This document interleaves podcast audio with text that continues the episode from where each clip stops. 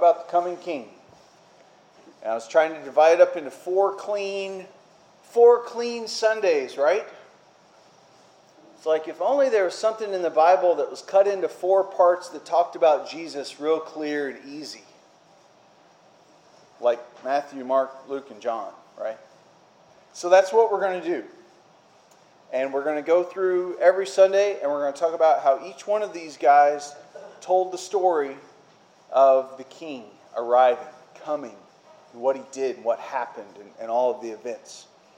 It's kind of cool. Uh, so the, the Advent candles represent all different things, and, and uh, throughout history, different people have ascribed different things to them. But to the Gospels, very early on in the history of the church, they ascribed symbols to the four Gospels that have kind of stuck all through church history. And the symbol for Matthew is an angel or a winged, a winged man because Matthew, Matthew's gospel emphasizes the, the manness, the humanity of Christ. And there's some things that are going to come up today that we're going to talk about that, that really show off. Yes, he was a real flesh and blood man, he was a real guy. And that was the thing that Matthew really tried to convey. And it comes up in a lot of places throughout the Gospel of Matthew. So Matthew starts with a genealogy. And we're going to read it together,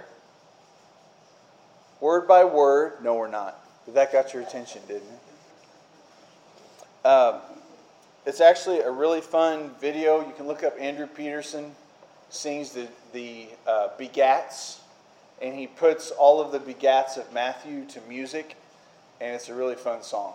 And you can memorize all the Matthew chapter 1. So, so we're going to skip ahead to Matthew chapter 1, verse 17. Oh, wait, I got to say something about genealogy.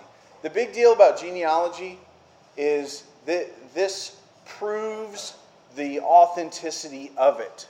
You know how um, with the presbytery, we're supposed to take all of our paperwork and we're supposed to send it to some college and they can have it in their archives. That's all so that 300 years from now, somebody can look up and they can trace, you know, this happened here and this moved here and that moved here. So they can track these things and find a, a, a continuous continuation of it all. That's why these guys took genealogy very seriously. They actually um, when, when you're doing genealogy research, people will try to track down old family Bibles because the, the whole page inside that about who got married when and who got born when and who the parents were, that's all forms a genealogical record of who people were. So, so he presents this at the beginning because Matthew is the most Jewish of all the gospel writers and to uh, Jewish skeptics or people trying to figure out who this Jesus is, to read this genealogy in the beginning of the scroll would be a big deal. It's a big deal for a couple reasons. There, uh, I've heard stories of rabbis that would argue with Christians and not believe stuff, and then they'd say, Well, have you ever read the gospel? And they'd say, I've read parts of it. And they'd say, Well, just start at Matthew reading. And this rabbi starts reading, and he read, all he read was Matthew chapter 1, verses 1 through 17. And that was enough. And he said, Jesus is the Messiah. This genealogy was enough to prove it to him. So, yeah, it's in here, and you're like, oh my gosh, I'd rather read the book of Numbers, but it's important. And, uh, and as you look through that, if you ever want to take five months and do an awesome Bible study, look up all these people in Jesus' line and their stories, and just that God would use them and God would work through them is, is astounding. So he wraps it all up in verse 17. He sums it all, all up. So the generations from Abraham to David were 14 generations. And from David to the deportation to Babylon were 14 generations. And from the deportation to Babylon to the Christ is 14 generations. Now, how long is the generation and how big is that and how many years was it and does it match up exactly? That's not the main point. The main point is the most important things in Jewish history, the most important things, were Abraham, God's promise to Abraham, David, King David being established as king. Yes. Now Israel is a nation with a king to rule over it. And the deportation to Babylon. This was, oh, this is God coming down on his people and, and teaching them this amazing lesson. And so here you got three super important things in Jewish history. And number four is Christ being born. So he's framing this as you thought Abraham was big? Yes. You thought King David was big? Yes. You think the deportation to Babylon and the whole book of Daniel and Nehemiah and all that business, that was a big deal? Yes. Okay, on that same level, Jesus. That's what that is saying. Whoa. So now all of a sudden, everybody's like, okay, you have my attention. What, what's going to happen if it's at the same level of magnitude of an event? And then he begins. Now, the birth of Jesus Christ took place like this. Here's how it happened. So he's framing it in to Jewish people in their history of, man, you guys, you know when this happened and when this happened, all big deals. Okay, here's the next big deal in history to happen the birth of Jesus Christ. His mother Mary had been betrothed to Joseph. Before they came together, she was found to be with a child from the Holy Spirit. That is controversy, right?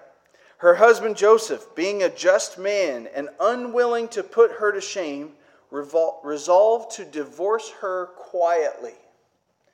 So, the way the betrothals worked is my parents would talk to Cindy's parents and they would arrange everything. And my dad would talk to her dad and it would be set and we would have a big party that we're betrothed, which means we're going to get married at some point, kind of like an engagement, kind of like announcing an engagement, but weightier bigger, bigger deal because the dowry has been passed, right? Her dad would have given me a whole bunch of money now that I'm gonna, now that we're engaged. And we wouldn't live together, we would be separate, but everybody would know we are betrothed to each other. All right? So the stakes are high. Uh, there's one commentary I read that, um, oh, well, okay, I'm getting ahead of myself. Uh, so, there are four levels of Jewish punishments. You ready for this? This is not fun like an engagement. Four levels of punishment. Stoning was the worst of all. Worst thing that worst punishment you could go through was stoning. Next was burning, being burned up. Next was being beheaded. And then the least was being strangled or like hung, right? So, those are in the order of how bad of a thing you would have to do. Stoning was the worst. Under Jewish law at this time, if you turned up pregnant during your betrothal, right? So somehow you committed adultery in your betrothal period, you would get stoned. The worst thing there is. If you were caught in adultery, if a man was caught in adultery while he was married, he would be strangled. Which means all barbaric, all terrible, right? It is worse. According to their laws at that time, it was worse to commit adultery during a betrothal period than to commit adultery after you're married. Isn't that wild? So, whatever stakes you thought there were of, oh my gosh, that had to be uncomfortable for Mary to be pregnant and not be married yet, oh yeah, it just went through the roof. Like, it, like you know, they have different class A felony and class D felony and all that. This is the top one. To, to be to have committed adultery during your betrothal is the top offense. And so she has that. There it is. And Matthew says, her husband Joseph, being a just man and unwilling to put her to shame. Isn't that wild? Okay, just means justice. Justice means you get what you deserve. And so he is into justice, but he doesn't want to put her to shame because he really did love her. He really did care about her. And so his plan was to divorce her quietly. Because if word gets out that this happened, she's going to get stoned. Or if sometimes the Romans would step in and they wouldn't allow a stoning, and the, the Jewish people technically weren't allowed to execute a death sentence on their own. Um, so, like when Stephen gets stoned, that was like a little bit of an uprising, a little bit of rebellion, them do, acting illegally with the Romans. So he's just going to kind of quietly, you know, go back to your cousin Elizabeth's house and stay there and hide out, and we're done here. And that's his plan. And that's pretty honorable. You got to kind of respect that, right? Because he doesn't even know what happened. All he knows is here she is pregnant. As he's considering these things, behold, an angel of the Lord appeared to him in a dream. Okay, before we talk about the dream, we don't have any mark of how much time went by here. We don't have any, we don't have any details of, um, you know, the angel appears to Mary, tells Mary, you're going to have a baby.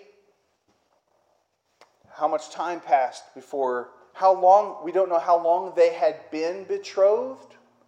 We don't know how long it went before Mary told Joseph, or if she was showing, or if he, we don't have those details.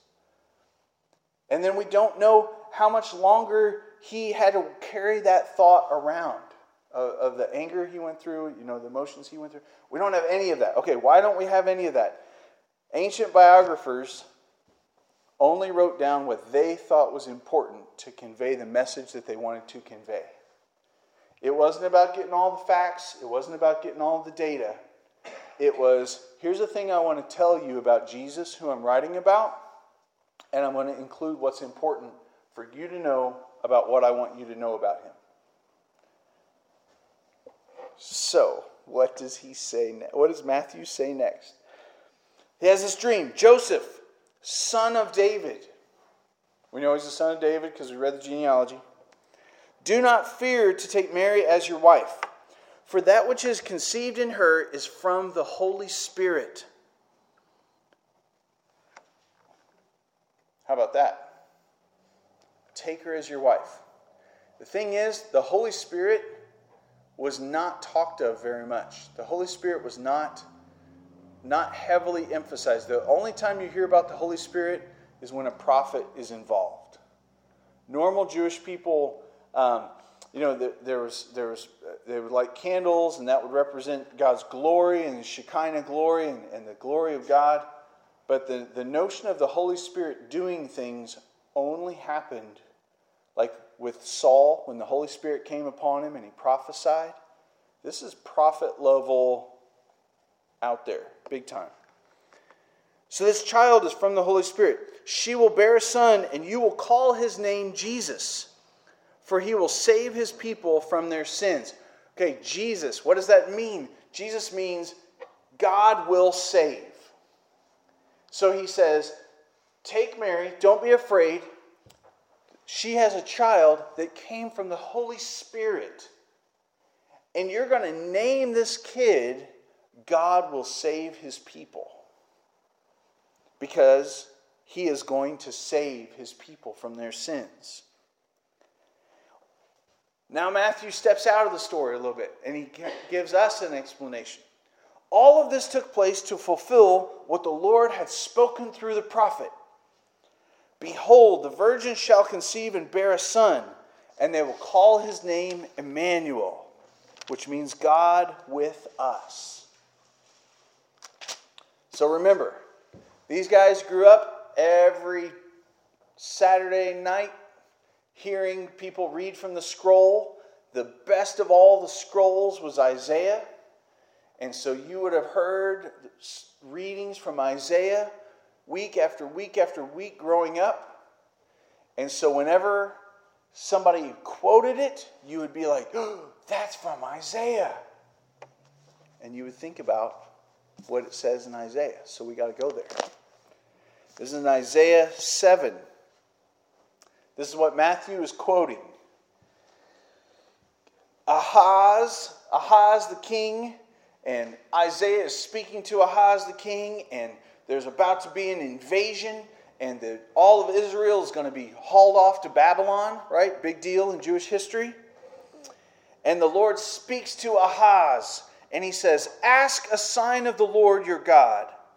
Let it be as deep as Sheol or high as heaven. So the Lord says to the king, Ask me for a sign to prove to you that I'm right. And it can be as a sign as deep as hell or as high as heaven. No, whatever magnitude of sign you want, I want to convince you that what I'm telling you about Israel and Babylon and Assyria is true. And for one little instant, King Ahaz gets really religious. And he says, Oh, I will not ask. I will not put the Lord my God to the test. Right? He's, quote, he's even quoting scripture about how religious he is. And Isaiah says, All right, listen. I'm going to, it's too little for you to weary men, to weary my God also. God told you to ask for a sign. So listen, the Lord Himself is going to give you a sign. Behold, this lady is going to have a baby. It says, The virgin shall conceive. We'll talk about that in a minute. She's going to have a baby, and she's going to name him Emmanuel, which means God's with us. He will eat curds and honey when he knows how to refuse evil and choose the good. And before the boy knows how to refuse the evil and to choose the good, the land whose two kings you hate will be deserted. So now all of a sudden there's this big political play happening. The Lord will bring upon you and upon your people and upon your father's house such days as have not come since the day that Ephraim departed from Judah and the king of Assyria. All this stuff is going to happen. What in the world does that mean? All right. So there's two words that could mean virgin or maiden, young lady. It's kind of like the notion that we have in our culture that if a woman is not married, but she's like 22 or 25, we might still call her a girl, even though she's full on a grown woman. But if, once she's married, it's the whole um, when you have a wedding, you have the maid of honor, the maid of honor, or the matron of honor, right? And you only change it if that lady's married or not. So when Isaiah says, the virgin's going to be with child. He's talking about this young lady that's married, actually, Isaiah's wife. She's already married to Isaiah. And they're going to have a kid. This young lady's going to have a kid, and you're going to name him Emmanuel. And before he gets to this age, all of these events are going to happen. Now, this is hundreds of years previous to Jesus being born. And it all happened, and it all came true. And Isaiah had kids. Isaiah, he, I mean, like dad of the year here. All of his kids had humdinger names that represented what was about ready to happen to Israel. He's the guy that had the kid named God is with us, Emmanuel, because Israel needed to know that God was with them through the horrible stuff they were about ready to go to, go through. And so he'd be able to point, hey guys, don't remember, don't forget, God is with us. Just as sure as this kid is standing here, as sure as there's a boy here, God is with us. Not saying this is a boy, this is God, but saying this boy is a symbol that God is with us. Isaiah had another kid, by the way, Malar Haller Shalhashbaz. Oh, yeah. One of Isaiah's kids. And uh, I don't know what they called him for short. But his name meant swift to the spoil and quick to the plunder. Meant bad guys are going to come and they're going to haul everything away. How would you like to be that kid? Right? So Isaiah had kids that were named things that he could point to them to tell Israel, this is going to happen, and it's so real that it's going to happen. I named my kid this to show you. So, why in the world does Matthew quote it about Mary? Here's a real thing that's going to happen. Just as sure as Isaiah had a kid named Emmanuel, this is fulfilling it. But it's going to fulfill it in a big, crazy way, you guys. Like Isaiah had a kid and named him Emmanuel to show that God was with us. This is the fulfillment of God actually being born and being with us. That's what's happening here. Now, Isaiah's wife, she was a young lady, a maiden, a virgin, just because she was a young lady. Mary really is a virgin. She's, she's both meanings of those words. She's a young lady and she's not married yet. She hasn't, she hasn't been with a man. She, uh, she actually elaborates that more in Luke. Luke, who's the doctor, right, gives more details, gets a little medical, and talks about Mary. And Mary says, How can this be? I've never been with a man. So she, she kind of plays out the double meaning of those words. So all of this is to fulfill look, guys, a real thing happened in your history, and now the fulfillment of it is happening. God is with us. So Joseph has that dream. Whoa, something prophetic, something of the prophets is happening with my betrothal to Mary. This kid is a really big deal. I think some of that all had to happen with Joseph just so that he would respect Mary. You know, he could have gone on and, uh, and, and married her and raised that kid, just, you know, like a stepson, whatever. But he, God showed him mercy and gave him this dream and helped him see angels and all this business. I think to just work with him to really grasp this is not just a step kid. This, this is the Son of God. This is a big deal, this guy. And so when jo- Joseph woke from his sleep, he did as the angel of the Lord commanded him. He took his wife, but he knew her not until she had given birth to a son, and he called his name Jesus. It's really wild. Joseph probably hurried up the process and hurried up and married Mary. Because when it's time for the census and they go to Bethlehem to be counted, they're being counted as part of Joseph's family. And they wouldn't do that unless they were married. Does that make sense? She wouldn't be counted as part of his family yet uh, if they're just betrothed. But now that they're married, he is part of her family, or she is part of his family, and so they go back to Bethlehem to be counted in the census. So they weren't, somewhere in here, we don't have an account of the marriage, but somewhere in here, Joseph realized, well, I'm just going to hurry up and marry her, and then this controversy of the birth will fall on me, right? He's helping bear the shame that she would go through. And so, so they are married for part of her pregnancy. Wow. Is this awesome? All of this comes when we just really sit and, and pray and read through it slowly. Okay, I got one more thing. So the wise men show up. What in the world? Matthew goes straight from Jesus woke from, or Joseph woke from sleep. As he did, the angel of the Lord commanded him. He took his wife, knew her not till she gave birth. Now, after Jesus was born in Bethlehem of Judea, is the next thing. Skips over all the events of the birth, skips straight to the wise men. Pretty wild. Okay, this I love this I love this whole bit, okay? After Jesus was born in Bethlehem of Judea in the days of Herod the king, behold wise men from the east came to Jerusalem, saying, "Where is he who has been born king of the Jews? for we saw his star when it rose and have come to worship him. All right, so if you're writing to a Jewish audience and you say King of the Jews, you're, you're going to shake everything, right? Because the King of the Jews is going to be like King David. He's going to be great. He's going to wipe out Rome, and, and we're going to have our land back. It's going to be like Nehemiah moment. We're all going to come and pray, and the glory of God's going to come down and all this business, right?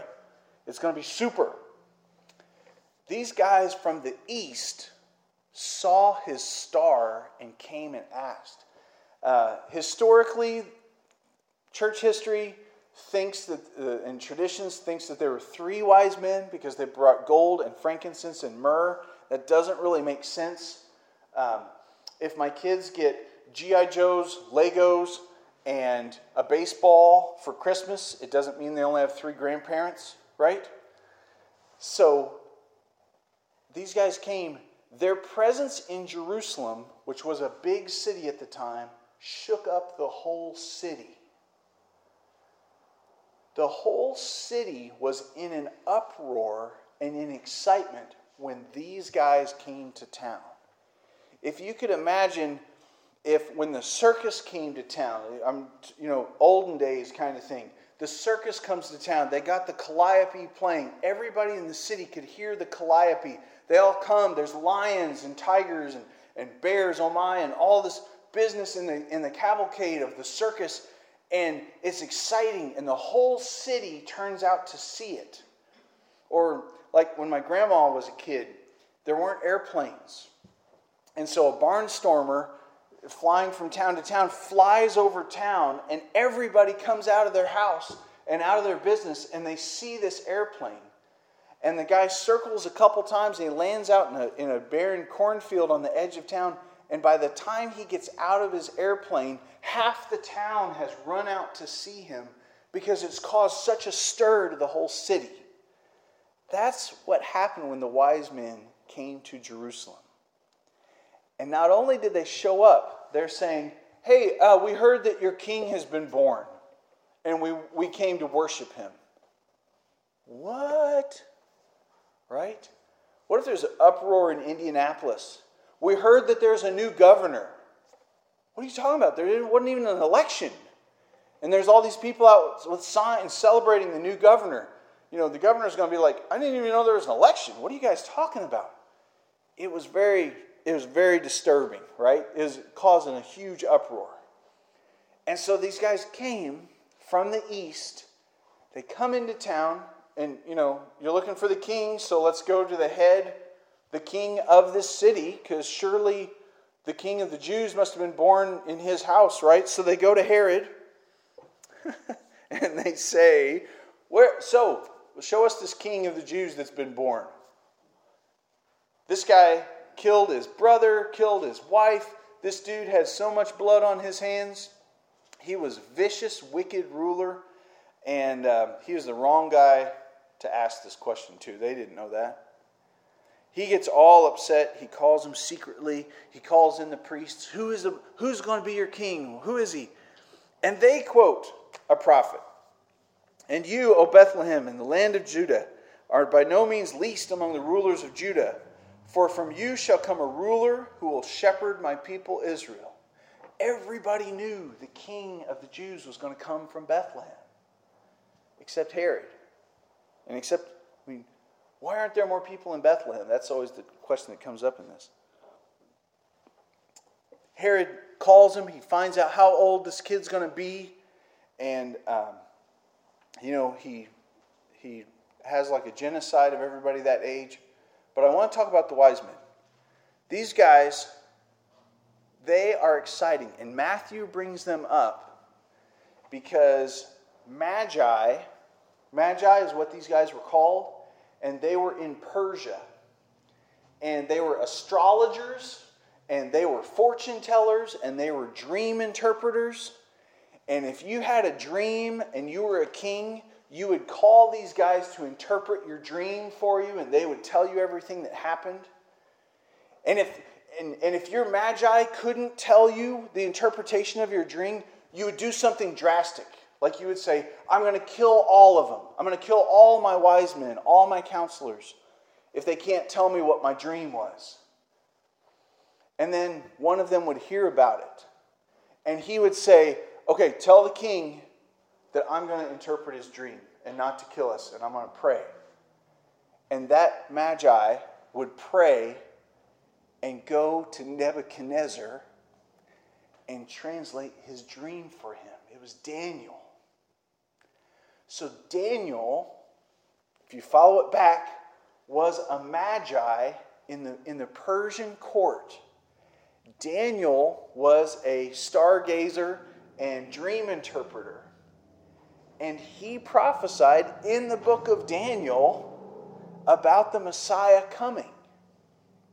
So you take all the stuff that the Persian Magi did, we don't have this, this missing link document here, and then you have Magi from Persia saying, We've been told about the star of the Messiah that would show when the Messiah would be born.